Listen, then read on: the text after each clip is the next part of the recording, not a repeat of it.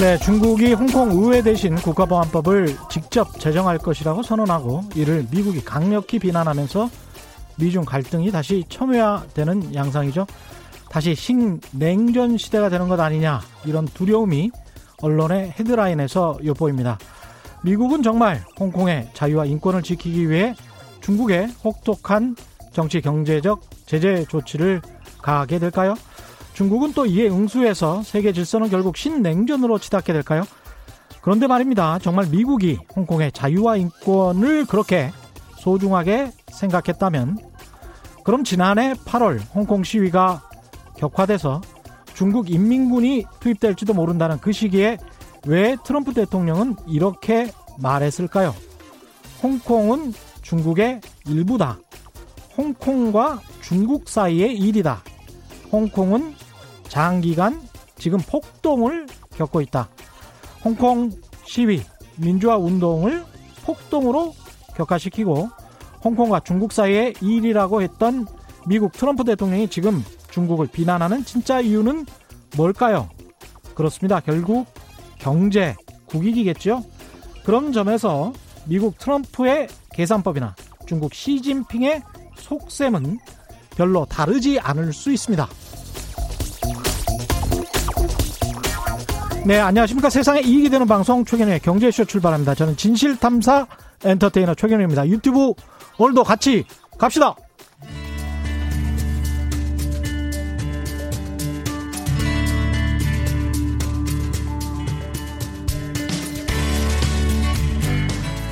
경제방송 아무거나 들으면 큰일 납니다. 듣고 또 들어도 탈이 나지 않는 최경영의 경제쇼. 네, 최근 정부가 코로나19 이후 뉴딜 정책 중 하나로 비대면 진료를 확대하겠다 이런 발표를 했고요. 원격 의료를 둘러싼 논란이 커지고 있습니다. 논란의 이유는 뭔지 의료 입장 또 산업 입장에서 다각적으로 한번 짚어보는 시간을 마련했는데요. 먼저 현직 의사면서 오랫동안 공공의료를 위한 시민운동을 하고 계신 분이죠. 정용준 아, 인도주의 실천 의사 협의회 공공의료위원장 나오셨습니다. 안녕하십니까? 예, 안녕하세요. 예, 그리고 어, 원격 의료의 미래, 글로벌 현황, 산업적 측면을 또 짚어주실 분 모셨습니다. 김충현 미래세대우 선임연구원 나오셨습니다. 안녕하십니까? 네, 안녕하세요. 예. 김충현입니다. 선임연구위원이시군요. 예. 네. 일단은 비대면 진료, 원격 의료 제가 이거 두 개를 혼용해서 썼습니다. 왜냐하면 한쪽에서는 비대면 진료라고 하고 한쪽에서는 또 원격 의료라고 하니까 이게 같은 겁니까? 틀린 겁니까? 다르, 다른 겁니까? 그러니까 먼저 제 생각은 뭐 예. 둘이 본질적으로는 같은데 예. 근데 이제 최근에 코로나19 사태로 인해서 예. 이제 아무래도 환자분들이나 병원의 어떤 환경이 음. 좀 바뀌었지 않습니까? 그러니까 전화 처방이나 뭐 전화 상담 같은 것들이 가능하게 됐는데 예. 이런 부분들만 아마 북한에서 최근에 다시 음. 이게 어쩔 수 없이 저희가 어쨌든 환자와 의료진의 안전을 위해서 하는 거니까요. 예. 예, 이 부분을 그냥 약간 협소한 의미로 비대면 진료로 이야기하시는 부분들이 있는 걸로 알고 있습니다. 그러면 전화 정도 하는 거는 비대면 진료고 그거는 지금 현재 법으로도 상관없는 거죠. 그러니까 완전히 허용된 건 아닌데 예. 예 근데 이제 뭐 여러 가지 시범 사업이나 음. 아니면 시범 사업에 동참하겠다고 하는 동의가 있는 예. 의원이나 이런 곳에서는 원래 할 수 있었고요. 예. 예. 그리고 지금 코로나 19 이 사태와 관련해서는 음. 한시적으로 지금 상당히 많은 부분 개방되어 있는 것이죠. 그러니까 비대면 진료든 원격 의료든 정부가 뭔가를 하자는 건데 네네. 이 하자는 거는 그, 그 방향은 뭘까요? 그거는 원격 의료겠죠? 어, 그, 그래서 제가 생각을 할 때는 예. 좀 이제 원격 의료라고 하면 말 그대로 의료라는 게 굉장히 광범위한 부분이거든요. 그렇죠. 그러니까 이제 여기서 정부 같은 경우에는 이제 좀 그러니까 범위를 좀 좁혀서 말하고 싶었던 것 같아요. 이제 음. 그게 제가 이제 추정하는 부분이고요. 예. 근데 왜냐하면 이제 사람들이 이제 얼핏 생각할 때는 원격으로 뭐 수술까지도 가능할 수 있다 이렇게 생각하시는 분도 확 있기는 있거든요. 예. 근데 사실 이런 것들은 좀 너무 좀 미래의 일이고요. 너무 네. 뭐라면 미래의 일. 예. 네. 그래서 사실 글로벌 사례를 보더라도 대부분 보면은 이제 뭐 모니터링이라든지 아니면은 뭐 전화 상담 요 정도 느낌으로 예. 경증 질환 중심으로 진행이 되고 있거든요. 음. 그래서 이제 그런 부분으로 좀 범위를 이제 논란이 아무래도 좀 많은 단어다 보니까 예. 좀 그런 목적이지 않았을까 싶긴 합니다. 근데 코로나 19 이후에 원격 의료의 필요성이나 인식이나 이런 게 좀 말씀하셨지만 전화 뭐 의료나 이런 것들이 도입될 수밖에 없는 이런 상황은 충분히 앞으로도 계속 갈 수밖에 없는 거 아닌가요? 어떻게 보십니까? 예, 뭐 그래서 예. 지금 사실은 아까 말씀하신 만성 질환자들 특히나 뭐 당뇨 환자나 뭐 예. 고혈압이나 아니면은 뭐 만성 천식이나 이런 분들은 장기적으로 약을 투약해야 되고 그다음에 이제 뭐 주기적으로 관리는 해야 되지만 음. 뭐 이렇게 계속 아주 급성기 진료처럼 막 계속 혈액 검사를 한다던가 청진을 한다던가 그럴 필요가 없는 분들은 음. 아무래도 이제 병원의 환경도 좀 감염의 위험성이 있을 수 있으니까 예. 아마 좀 한시적으로는 계속 좀 작동하지 않을까 그렇게 예측이 되고요. 이런 식으로? 예. 예. 뭐 그 부분에 대해서 뭐 대다수 의사나 음. 의료계가 뭐 그렇게 적대적인 것은 아니다. 인의협도. 예, 뭐 저희도 사실은 뭐 지금 한시적인 부분에 대해서 물론 이제 이 부분에 대해서도 이후에 아주 많은 부분이 이제 데이터가 모일 거 아닙니까? 예. 거기에 대한 어떤 결과 그리고 뭐 안정성이나 아니면 미흡한 부분은 또 어떤 부분을 보완해야 되는지 과학적인 부분. 결과가 나와야 된다. 네, 예. 그, 그렇게 해서 이제 장기적으로 이것을 제도할 건지 말 건지는 그때 가서 그런 자료들을 가지고 음. 연구 결과들을 가지고 저희가 다시 논의하면 되는 부분이고 지금 이제 코로나 19의 지금 현실에서는 네. 사실상 네. 뭐 어쩔 수 없이 해야만 되는 그런 부분이라고 생각합니다. 근데 정부가 일종의 이제 산업 진흥 정책을 발표하면서 디지털 정책, 뉴딜 정책을 발표하면서 이걸 말했기 때문에 정부가 생각하는 원격 의료는 뭔가 산업적이고 혁신적이면서 이게 국민 경제의 부가가치가 좀 도입될 수 있다. 뭐 이런 생각인 거잖아요. 그럼 지금보다는 훨씬 나가는 거 아니에요? 그렇죠. 그래서 이제 그런 방향성에 대해서 이제 예. 당연히 논의가 필요한 거고요. 예. 예.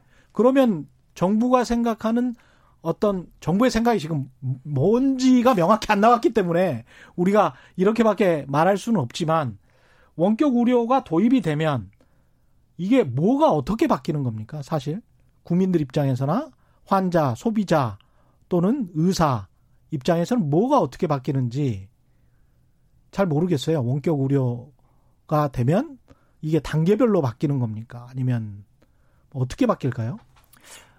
일단 그러니까 저희가 이제 시민사회 단체는 거의 음. 뭐한 저희가 보건의료 시민사회 단체지만 11년을 지금 사실 원격 의료를 반대해 왔는데 예. 그 이제 이유가 뭐냐면 요번에 이제 코로나 국면에 비대면 진료하는 이런 전화 상담이나 처방을 반대한 것이 아니고요. 음. 환자와 그 의사의 안전이나 아니면 환자와 의사의 어떤 이익이 있, 는 음. 무언가를 하자고 하는 부분을 반대한 것이 아니고 예. 산업계 주도로 뭔가 이런 좀 불분명한 성격의 어떤 투기적인 성향의 음. 어떤 산업 진흥을 위해서 이 제도를 활용하는 것이 아닌가라고 그동안 이제 의심을 해왔는데, 음. 근데 요번에도 마찬가지로 이제 기획재정부 장관께서도 말씀을 하시고 뭐 이렇게 산자부에서도 이야기를 하시고 하셨는데 구체적으로 현 시기에서 어느 정도의 테크놀로지가 구동이 가능하고 그걸로 국민들이 어떤 이득을 볼 수 있는지에 대한 이야기가 없어서 음. 상당히 좀 난감한 상황이죠. 그래서 저희가 항상 이제 그 원격 의료 관련해서는 이제 이거를 그 의료법을 개정하는 문제로 자꾸 치환이 돼 왔습니다. 그렇죠. 예, 원격 의료가 금지가 돼 있으니까. 근데 이제 원격 의료가 금지가 돼 있더라도 예. 시범 사업이나 연구 사업으로는 사실은 이런 테크놀로지들 중에 상당 부분을 해서 성과가 보이면 음. 당연히 그 성과에 대해서 저희가 인정을 하고 가면 되는데 예. 거기에 대한 어떤 실체 이야기가 그동안 안 나왔기 때문에 아. 이번에도 그것이 재판이 아니냐 이런 아. 좀 의혹이 있습니다. 그러니까 가장 처음에 지금 말씀하시는 부분은 기업 관점에 기업을 위한 지능 정책이다. 국민이나 소비자나 의사들의 어떤 의료 서비스와 관련된 게 아니다. 예, 그런 중심이 그런 아니고 산업계 주도의 그냥 산업계 주도의 중심이다. 예, 그런 이제 방향성 때문에 예. 계속 논란이 됐던 것이다는 거를 제가 말씀드린 거죠. 근데 산업계 주도로 하면서도 의료의 공공 서비스에 어떻게 좀 맞출 수 있는 그런 측면은 없나요? 어, 꼭 산업계 예. 사실 진행하시는 입장에서도 음. 되게 힘드실 것 같아요. 예. 일단은 의료 같은 경우에는 예. 굉장히 어, 독특합니다. 그러니까 예. 뭐냐면 공공의 영역이기도 하면서 그렇죠. 산업의 영역이기도 해요. 그러니까 공공적으로 이제 국민의 건강을 케어해야 음. 되는 부분도 분명히 있지만 음. 우리가 미래 산업의 일환으로서도 분명히 보고 있어요. 예. 그렇기 때문에 이제 바이오 산업이나 이런 것도 관심이 굉장히 많으신 거고 그러네요. 그렇죠. 예. 음. 그래서 여기는 저는 두 개를 별도로 보는 건 좀 쉽지는 않을 것 같고요. 예. 근데 이제 우리가 이렇게 이제 여러 가지 논의를 해왔던 이유는 음. 지금까지 한 번도 이런 것들이 없어 왔기 때문이에요. 예. 그러니까 어떤 방향일지, 그러니까 한 번도 가보지 않았던 길을 가기 때문에 우리가 경험을 서로, 안 해봤으니까. 그렇죠. 예. 그래서 저는 반대하는 논리나 찬성하는 논리나 다 일견 논리적이라고 생각을 합니다.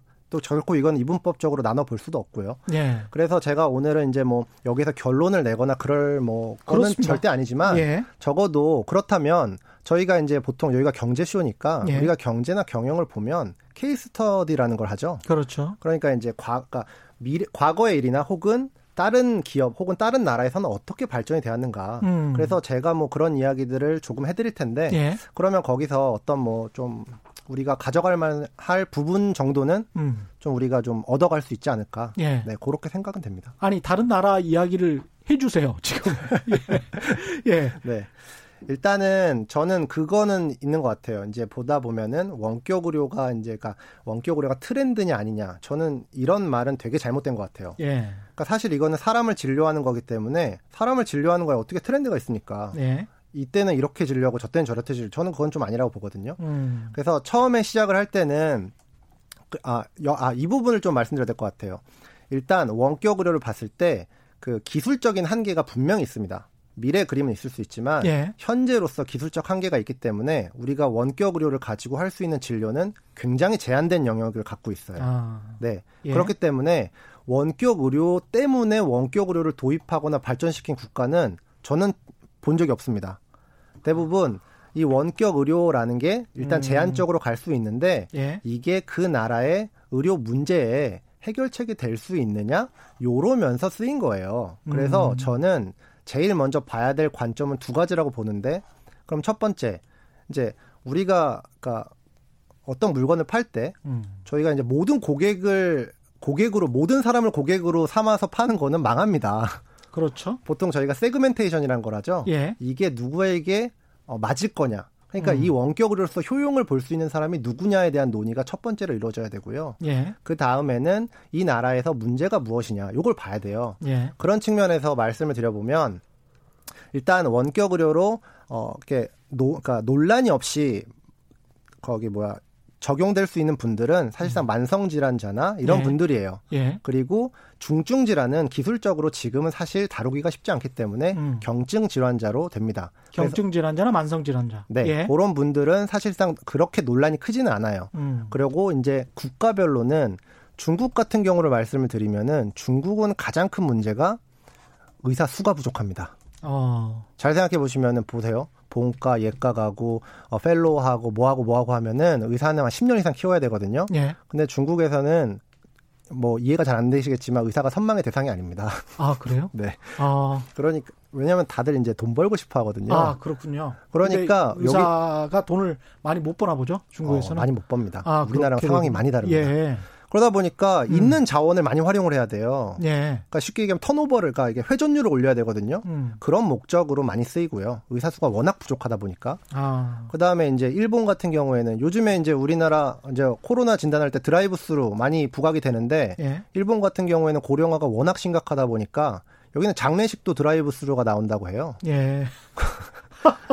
실제로 있는 일입니다. 예. 그러다 보니까 여기는 진짜 거동이 불편하신 분들이 너무 많아요. 예. 그러다 보니까 나오게 되는 거고요. 음. 그리고 미국 같은 경우에는 세계에서 의료 비용이 가장 비쌉니다. 그렇죠. 네. 그리고 여기는 비싼 것도 비싼 건데 시간이 굉장히 오래 걸려요. 음. 그러니까 경증이나 만성질환처럼 서로 이렇게 약간 논란의 여지가 없는 부분에 한해서는 예. 이런 것들을 이제 비용이나 시간을 단축할 수 있으니까 쓰이는 거죠. 그래서 지금 제가 뭐 많이 말씀드렸습니다만 결론은 우리가 생각하는 것처럼 되게 거대한 그림은 아니고요. 음. 주로 이제 필요하신 분들이 정해져 있기 때문에 예. 그럼 우리나라에서 첫, 첫, 그러니까 첫 번째로 필요하신 음. 분들이 누구냐 이걸 먼저 찾아야 되고요. 예. 그다음에 해외랑은 우리나라는 사정이 많이 다르거든요. 예. 그러니까 우리나라의 가장 큰 문제가 무엇이냐 예. 요거를 봐야겠죠. 필요한 사람들이 있기는 있겠죠. 그러니까 지금 이제 코로나19가 대표적으로 이제 저희가 병원에 어쨌든 환자와 의사를 다 안전하게 관리해야 되는 측면이 예. 있으니까 예. 뭐 이미 진료를 다 받고 음. 만성 질환자인데 이제 뭐 주기적으로 뭐 6개월이나 1년에 한 번씩 혈액 검사를 하거나 관찰하면 예. 되는 경우에 중간에 이제 거, 그 거쳐가는 단계에서 뭐 전화 처방이나 전화 상담 같은 게 가능할 것 같고요. 그 음. 외에는 사실 아까 잘 말씀해 주셨는데 이제 일본이나 이런 나라들은 예. 뭐 건강보험 제도도 되게 잘 돼 있지만 추가로 이제 거기에서 왕진 제도나 이런 것들도 잘 되어 있는데 예. 이제 대체로 일본도 이제 섬이 많이 있습니다. 그러니까 섬이 많이 있고 그래서 이제 그런 것들은 이제 모니터링 관련해 가지고 이제 추가적으로 좀 사용할 수 있는 부분이 있고 유럽 예. 국가들은 대체로 다 공공의료 그 시스템이 되게 잘 돼 있잖아요. 이번에 예. 뭐 코로나 19로 완전히 쑥대밭이 되긴 했지만은 음. 주치의 제도도 대부분 다 있고 환자 등록제가 되어 있기 때문에 예.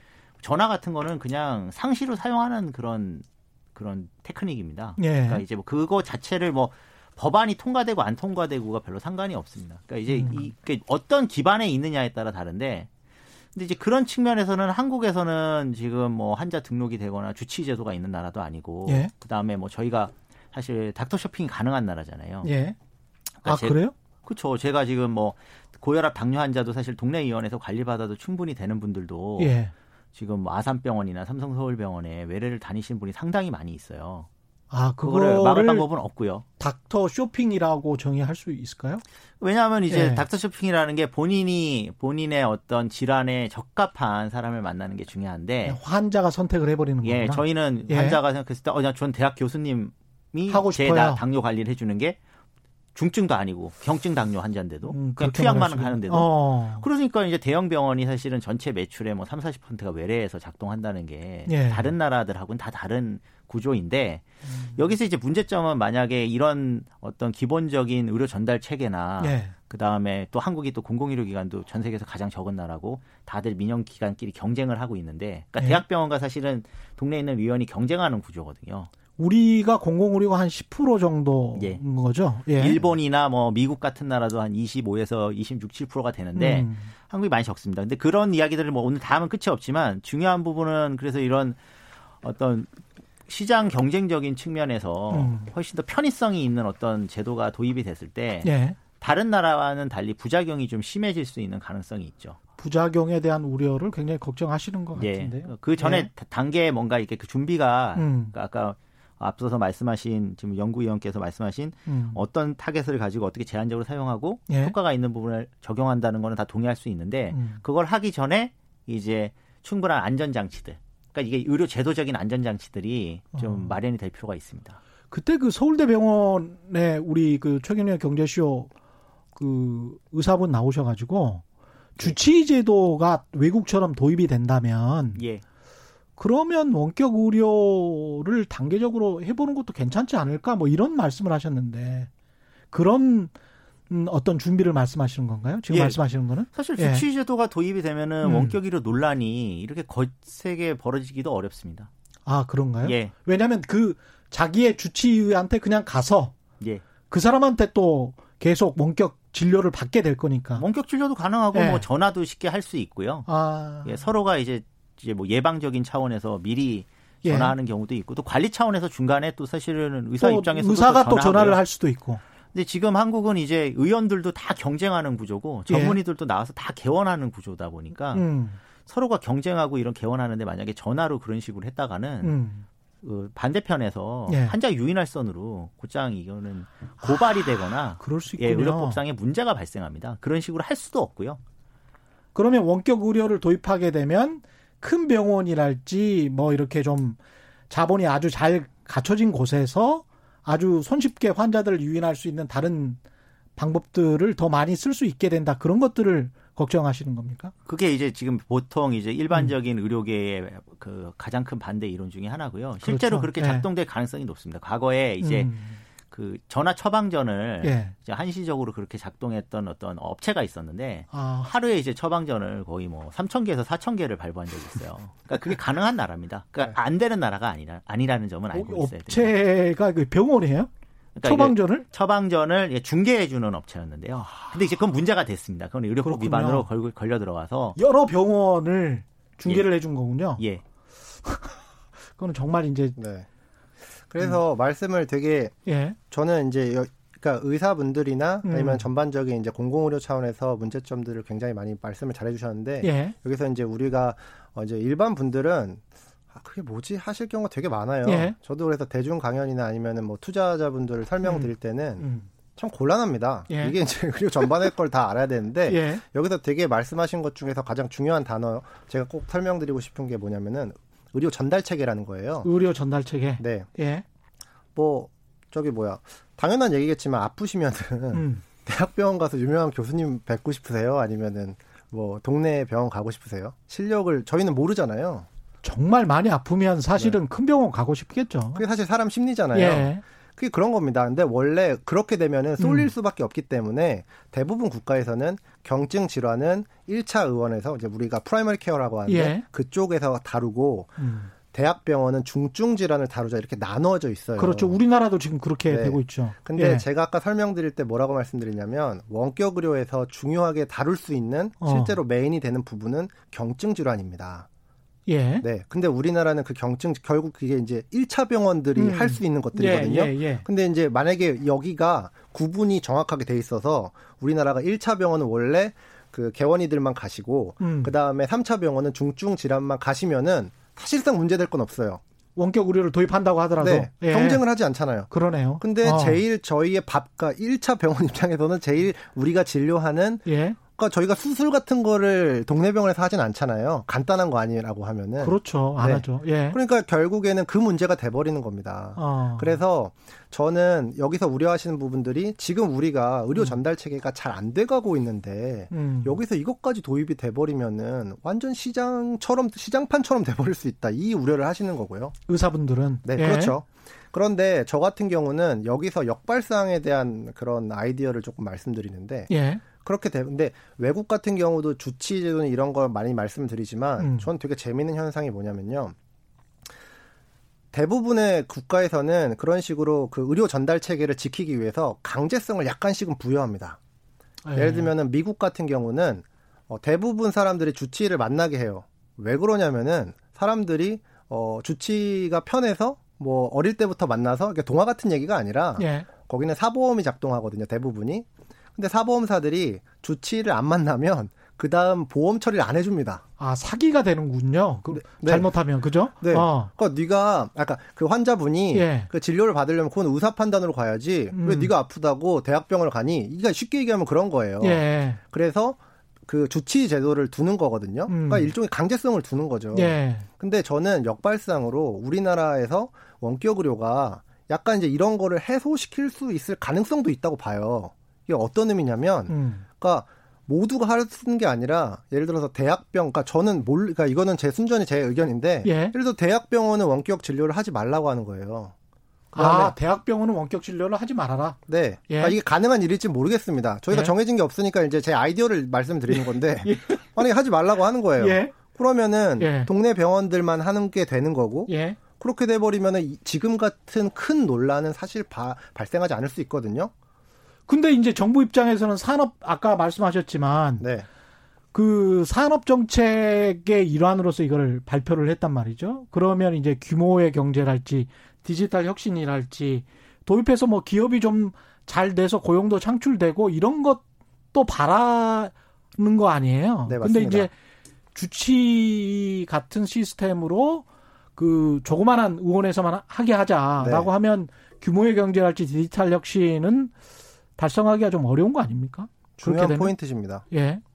그 부분도 확실히 있죠. 그렇죠. 그러니까 trade off가 분명히 있는 겁니다. 예. 근데 큰 병원을 몰리게 되면 음. scale up은 될 수는 있겠지만 예. 반대로 쏠림 현상이 강화되기 때문에 그거는 우리의 의료 체계가 붕괴될 가능성이 굉장히 높아요. 아, 그렇구나. 사실 예. 서울에 계신 분들은 지금 우리나라 의료 체계가 되게 잘 작동하는 것처럼 느껴지실 거예요. 저, 같, 저 같아도 솔직히 아프면은 뭐 5분이면 병원 다 있거든요. 1, 2, 3차 다 갈 수 있죠. 네. 예. 근데 지방에 사시면요. 지금 예를 들어서 응급 환자 같은 경우에는 병실이 없고 치료하실 분들이 없어서 전원을 엄청 그러니까 병원을 옮겨 엄청 옮겨 다니십니다. 맞습니다. 맞습니다. 네. 예. 실제로 그리고 사실 SRT나 KTX 타면은 서울 1시간이면 오거든요.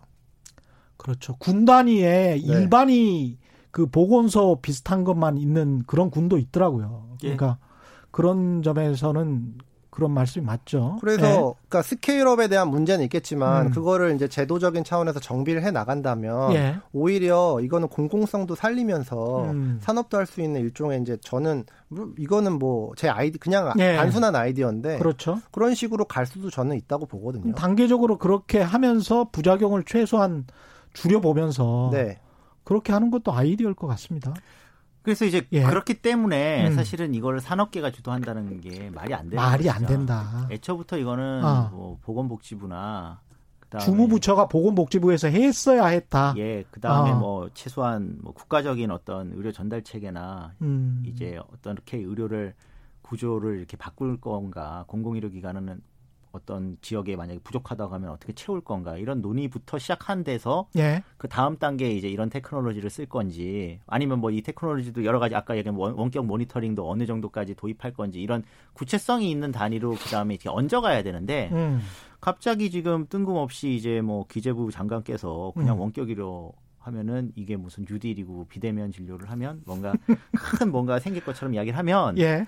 사실은 이제 지금 뭐 여러 가지 시범적이고 아직은 입증이 안 됐고 예. 국제적으로도 예. 통용되지 않는 예. 그런 것들을 개발하는 수많은 벤처 업체들이 있잖아요. 예. 그렇죠. 예, 이것들에 사실은 주식이나 아니면 음. 뭐 장외 시장이나 이런 데가 음. 막 들썩이는 거거든요. 이게 과연 저희한테 좋을지에 대해서 저희는 의문을 갖고 있는 거예요.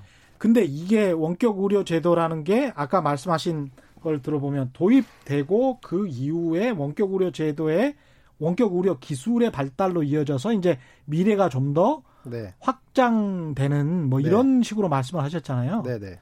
지금 당장은 도입한다고 해서 기업들이 떼돈을 번다든가 이럴 시장이 있는 게 아닌 것 같은데 어, 떻게 그거는 실제로 하시는 기업도 있기 때문에 음. 제가 돈이 된다 안 된다 이렇게 말하는 거는 굉장히 부담스러운 부분이고요. 예. 근데 이제 그런 건 있어요. 저희가 헬스케어 산업을 볼때 예. 이제 이게 중요한 부분인데요. 이게 일반 소비재 산업이나 음. 특히 이제 우리나라가 정말 잘하는 tech 산업들요. 음. 이제 그런 거랑은 굉장히 다른 점이 뭐냐면 여기서 무엇보다 중요한 거는 임상 데이터예요. 예.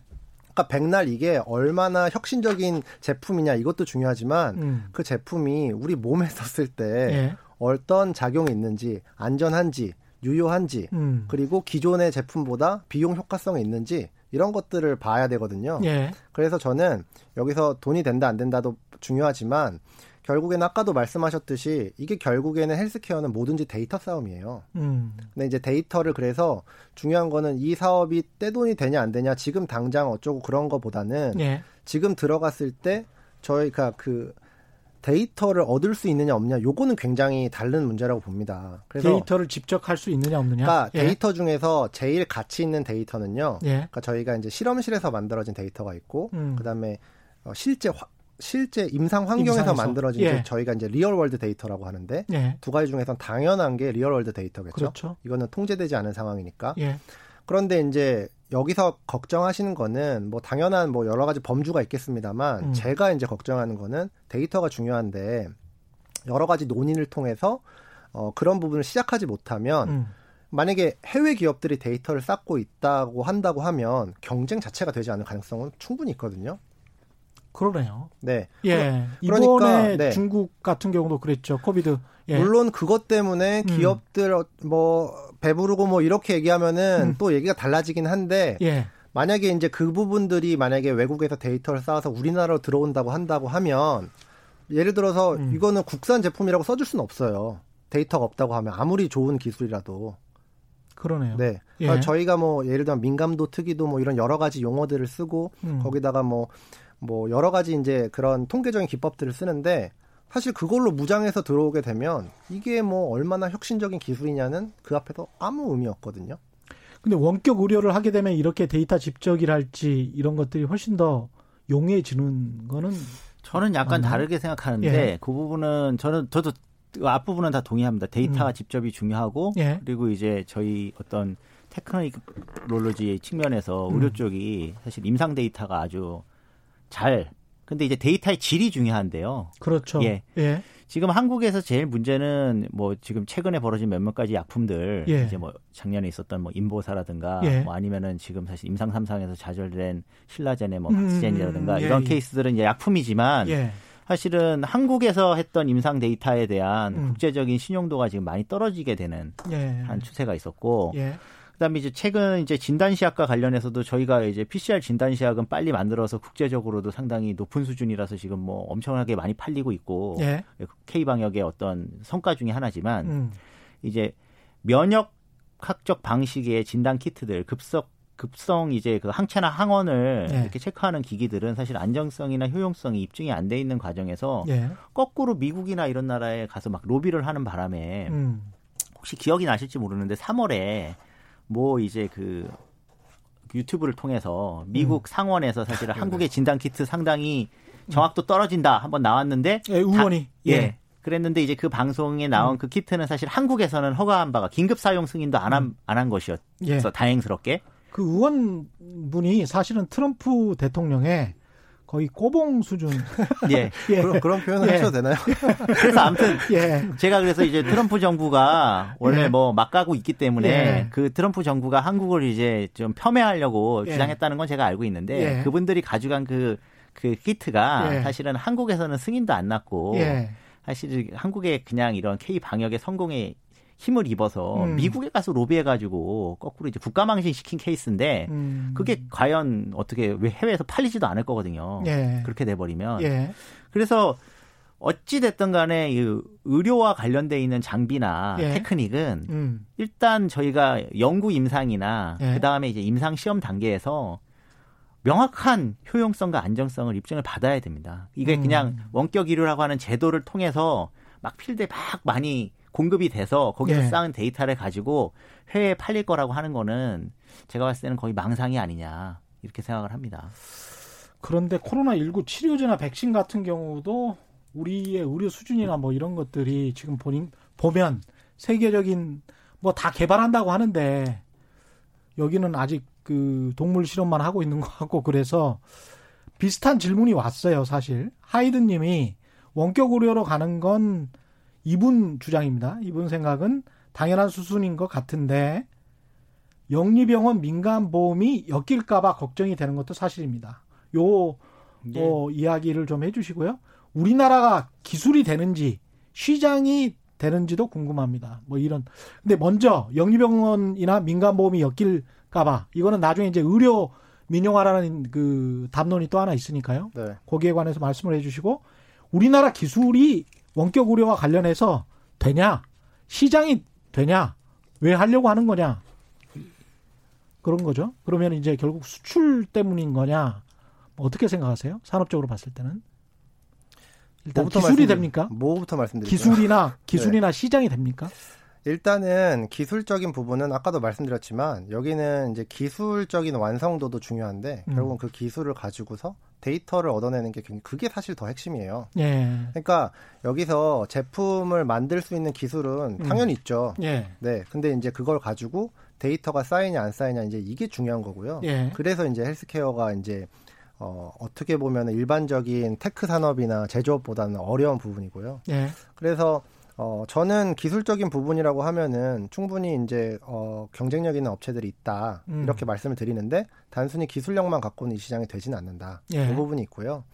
그리고 또 한 가지 말씀드리고 싶은 거는 헬스케어 시장은 기술, 그러니까 이게 tech 산업이랑은 굉장히 달라요. 그러니까 예. 우리나라 분들이 반도체나 아니면은 IT 플랫폼 산업에 굉장히 익숙해져 익숙해져 있으시기 때문에 예. 를 들어서 파괴적 혁신이라든지 음. 굉장히 이런 것들 좋아하세요. 음. 근데 헬스케어 같은 경우는요. 아까도 말씀드렸지만 음. 어, 데이터가 제일 중요하고 예. 그다음에 두 번째가 이게 이제 기업 입장으로 봤을 때 코로나로 인해서 밝혀진 그러니까 우리가 알게 된 사실이 뭐냐면요. 예. 우리가 기술력이 없던 게 아니었다는 거예요. 아, 그래요? 잘 보세요. 어. 막 진단 업체들 지금 매출이 장난 아니거든요. 예. 그러니까 이 시장에서 제일 큰 허들은 음. 기술도 기술인데 이제 진입 장벽이 되게 높았다. 아. 유통망이나 브랜드 이런 음. 것들이 되게 굉장히 이제 그 더 어떻게 보면은 뚫기 어려웠다는 거죠. 예. 그러니까 예를 들면 지금 코로나 키트 같은 거 일반적인 진단 키트 만들어서 규제 승인을 받으면은 음. 이거 사실 6개월에서 1년 이상 갑니다. 음. 근데 지금 같은 경우에는 진짜 일주일도 안 돼서 허가를 받는 말도 안 되는 일이 벌어지고 있거든요. 그리고 실제로 만들었는데 중국산보다 훨씬 더 잘 만들고 있고요. 예. 그러니까 이 상황에서는 팔리는 거예요. 음. 근데 만약에 여기서 규제가 원래대로 갔던 6개월 이상 걸렸다든지 아니면은 허가된 제품만 쓰고 싶어 하는 이런 어, 산업적 특성이 반영이 됐다면 우리가 이렇게 됐을까요? 그래서 제가 드리고 싶은 말씀은 예. 기술적인 거는 제가 봤을 땐 기본적인 거고요. 근데 예. 여기서 진짜 중요한 거는 데이터를 쌓는 것과 음. 그리고 브랜드나 유통망 오히려 이런 부분들이에요. 음. 그래서 원격 의료를 하게 됐을 때 제가 제가 집중해서 보는 거는 기술이 부족하다는 측면보다는 이거를 이제 잘 논의를 해서 예. 이제 출발을 출발을 해서 이 음. 중요한 부분들 특히 지금 코로나 때문에 우리나라 위상 높아진 건 정말 사실이거든요. 예. 실제로 기업하시는 분들 입장에서도 굉장히 좋은 피드백을 많이 듣고 있고 음. 그래서 이런 기회를 살려서 빨리 데이터를 수집을 해서 안전성과 유효성을 확보한 좋은 기기를 개발하는 게 어떻게 보면 핵심이라고 볼 수 있겠죠. 정 위원장은 어떻게 생각하십니까? 어, 저도 뭐 음. 우리나라가 음. 기술력이 안 된다고 생각은 안 합니다. 예. 다만 이제 그럼 뭐에 헬스케어에서 더 집중해야 되느냐라고 음. 하는 부분을 저는 약간 좀 다르게 보는데요. 예. 원격 의료나 이런 어떤 약간 좀 부차적인 거라고 저는 생각하고 음. 현재는 지금 우리가 아까 이야기한 진단 시약은 만들지만 진단 시약을 분석하는 PCR 장비 같은 게 예. 한국 국산화가 지금 그만큼 안 돼 있고 장비 예. 두 번째 그게 고도화를 또 할 수 있는데 예. 고도화에 대해서 저희가 당연히 좀 지원할 필요가 있고 음. 요번에 이제 뭐 밝혀졌지만 중환자실이나 이런 곳에 뭐 이제 저희가 최순환 기기는 에크모나 예. 아니 뭐 CRRT나 이런 것들을 국산화가 안 돼 있는데 음. 얘네들이 지금 다 전략 물품이 되고 있습니다. 유럽에서 이제는 코로나 시기이기 때문에 수출도 예. 지금 거의 막은 상태이거든요. 예. 이런 부분에 대해서 조금 더 산업계 를 좀 생각한다면 음. 앞으로는 이런 부분 고도화 상품화하는 부분들 이것도 좀 필요할 것 같고 로봇 수술 기기도 저희가 사실은 다빈치 로봇 같은 경우에 미국에 이제 그 특허가 물론 걸려 있지만 예. 그거를 갖다가 지금 그 거의 뭐 아시아 국가 중에는 음. 이제 지금은 그렇지만 과거에는 우리가 제일 많이 갖고 있었고 예. 지금은 예. 이제 일본이 좀 더 갖고 있지만요. 이런 부분들도 한국이 사실은 좀 진출할 수 있는 부분이에요. 저희 기술이 돼요. 근데 이제 여기는 좀 돈이 좀 더 많이 들어갑니다. 그러니까 초기에 투자 비용이 이제 그 이런 그 그러니까 이제 벤처가 이제 이게 해가지고 무슨 스타트업 하면서 이렇게 소프트웨어나 이런 걸로 할 수 있는 게 아니다 보니까 원격 의료보다 산업화도 필요하군요. 그러니까, 결국은 네. 자본화도 필요하고. 그러니까 네. 이제 원격 의료보다 솔직히 훨씬 더 저희는 이게 절실하거든요. 음. 그런 장비들이 병원에 다 국산 장비들이 들어올 수 있고 실제로 지금 CT나 MRI 같은 경우에는 거의 뭐 독일 사건이나 아니면 미국 걸 갖다 쓰는 경우가 많고 그렇죠. 아니면 일본 께 조금 들어오는데 예. 이 부분도 저희가 훨씬 더 만약에 고도화돼 있고 성능이 좋은 걸 개발한다면 음. 해외에다가 다시 팔 수 있고 또 국내도 다 그걸 쓸 수 있으니까 음.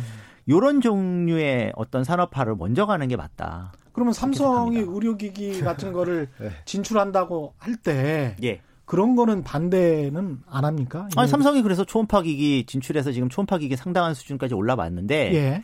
이제 삼성이 이제 좀 더 거기다가 그러면은 더 투자를 해서 음. 사실은 아까 저희가 이야기한 이런 이제 고도화돼 있는 어떤 장비들을 예. 만드는 쪽으로 진출을 했으면 하는 게 저희의 바람이었어요. 아, 오히려 그러면 지금 저 하이드님 질문처럼 원격 의료가 곧바로 어떤 영리병원이나 보험사가 엮여서 미국처럼 되는 이런 걸로 연결되는 거는 아니죠?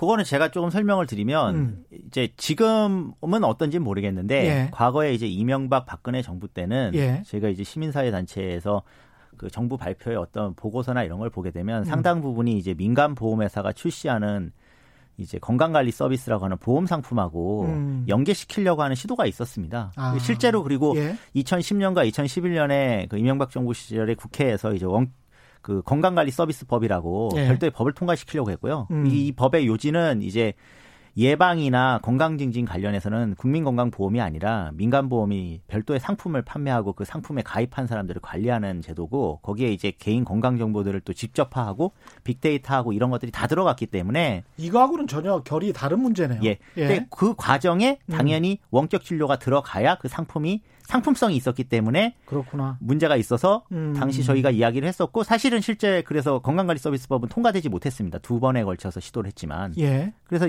요런 이제 맥락이 있기 때문에 음. 이명박 정부 박근혜 정부 때의 어떤 경제 관료들과 사실은 여기에 이제 금융 쪽그 보험사와 관련돼 있는 쪽에 예. 분들이 생각하는 부분 그리고 뭐 국민들께서 다 기억하시겠지만 영리병원을 사실은 그 이명박 정부나 박근혜 정부 때 추진을 했던 바가 있기 때문에 예.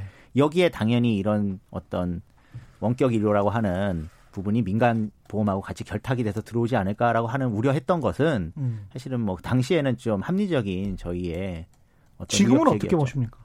지금은 그러니까 그 부분에 대해서도 예, 예. 현 기획재정부 장관 이하 예. 여러 이제 산업계를 대표해서 이번에 원격위로 주장하신 분들이 음. 명확하게 선을 그어 주셔야 됩니다. 이게 보니까 이렇게 풀이할 수도 있겠네요. 데이터를 직접 해서 그 데이터가 기업이나 보험사나 이런 큰 쪽에서 마음대로 사적으로 이용할 수 있게 할 건지 아니면은 데이터를 직접 하는 것까지는 허용하는데 그거를 공공적으로 사용하도록만 할 건지 그런 문제도 이게 같이 논의가 될 수가 있겠네요. 그래서 이 부분은 예. 정말로 광범위한 영역이기 때문에 음. 이게 이제 자칫 잘못하면 정말 3,000% 가기가 쉽죠. 그러네요. 네. 예. 그 주급 저희가 이제 경제쇼라서 주로 오는 문자들이 경제적 관점, 산업적 관점에서 지금 생각하시는 것 같아요. 2119님은 AI 진료도 하는 마당에 원격 진료 이야기하는 거는 좀 늦은 감이 있는 거 아닌가 이런 말씀하셨고요. GLK님은 원격 의료를 통해서 의료 재정 절감, 국민 의료복지 향상 이쪽 방향으로 가야 되는데 의사와 기업은 이익 중심으로 가기 때문에 정책에 참여하면 안 됩니다. 이렇게 말씀하셨고요. 근데 이게 사실 의사를 배제하고 의사는 네. 이제 전문가 집단이기도 하기 때문에 네.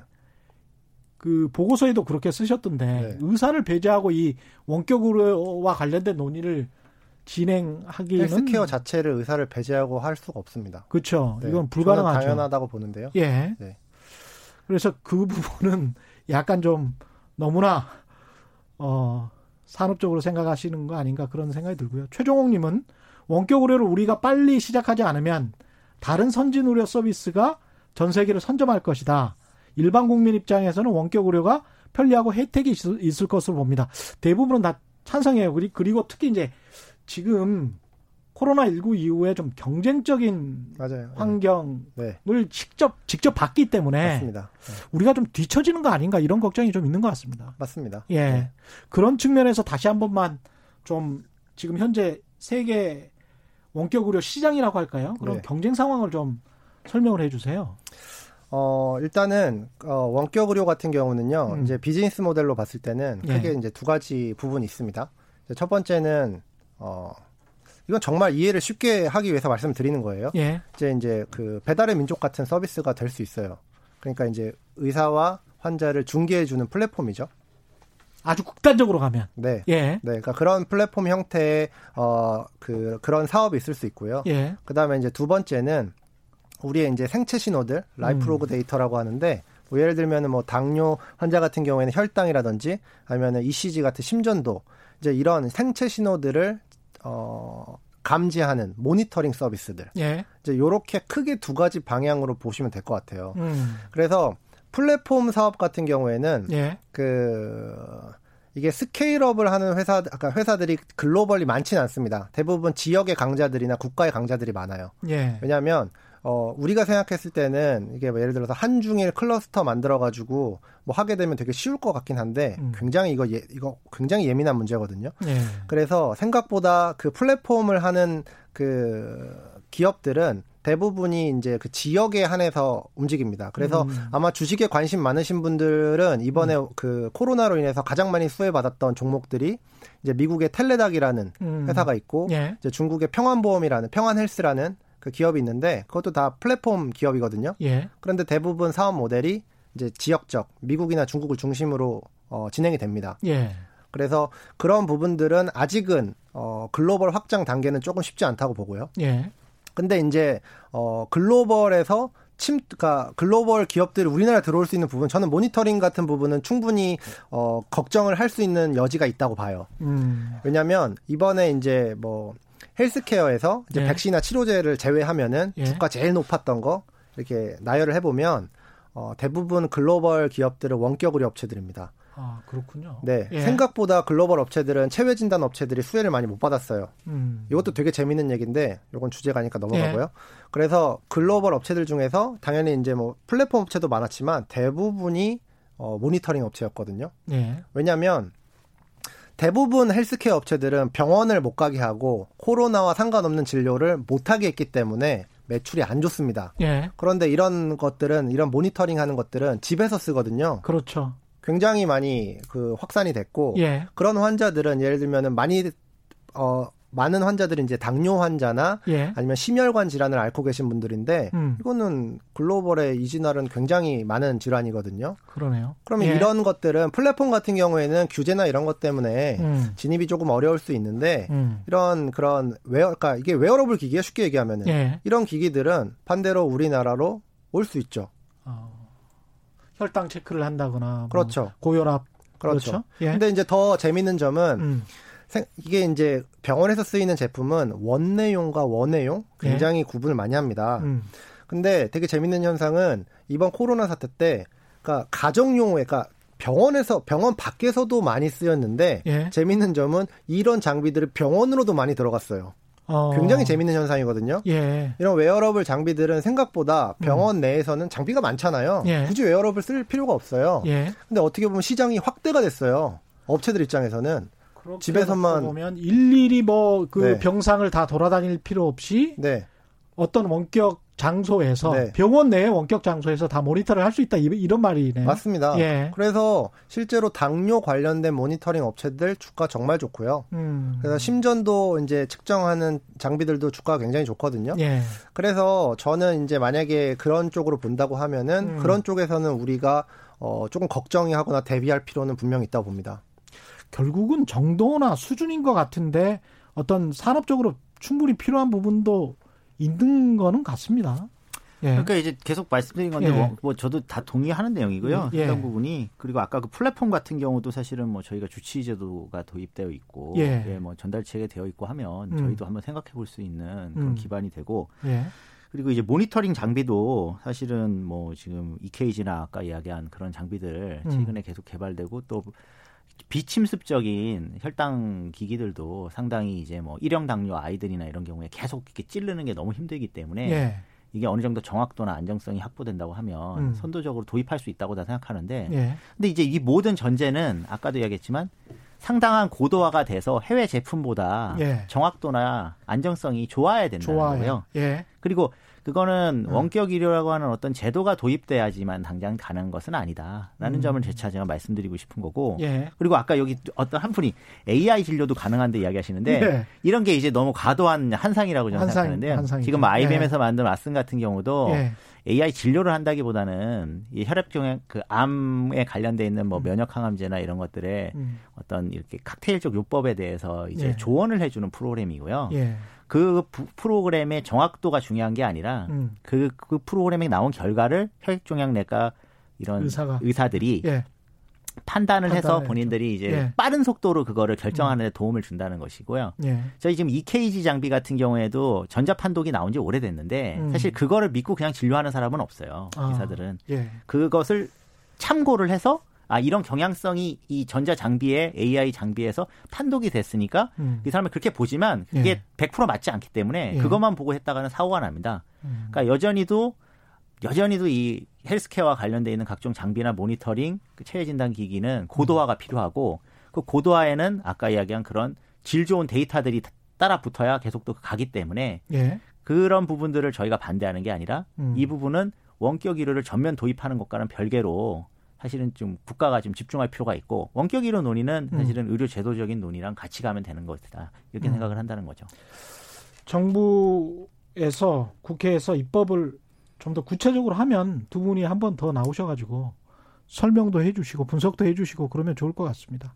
여러 가지 의견이 많이 들어와 있습니다. 이재열님 의사를 무슨 희생과 사랑의 대상으로 몰지 마세요. 의료가 상업화하는 거는 적극 반대하지만 의료인들의 희생을 강요해서 세우는 의료복지는 바람직하지 않습니다. 이 말도 맞는 말씀이네요. 좋은 말씀이십니다. 예. 네. 예, 오늘은 여기까지 해야 될 것 같고요. 지금까지 그 정영준 보건의료단체연합 정책위원장이셨고요. 그 다음에 김충현 미래에셋대우 선임연구원이셨습니다. 고맙습니다, 두 분. 네, 감사합니다. 예. 감사합니다. 예, 여기서 마쳐야 될 것 같습니다. 오늘 밤 10시에 유튜브로 최경련의 이슈 오도독 월요일인데 업로드가 됩니다. 검찰개혁 될 때까지 간다. 한명숙 사건이라고 자꾸 부르는데 한만호 비망록 사건이라고 제가 다시 부르겠습니다. 한만호 비망록 사건과 검찰에 대해서 전 경향신문 기자고 현재 연합뉴스죠. 뉴스, 뉴스통신진흥회 이사장인 강기석 이사장 그리고 박주민 더불어민주당 의원과 이야기 나눠봅니다. 오늘 밤 10시입니다. 최경의 이슈 오도독입니다. 고맙습니다.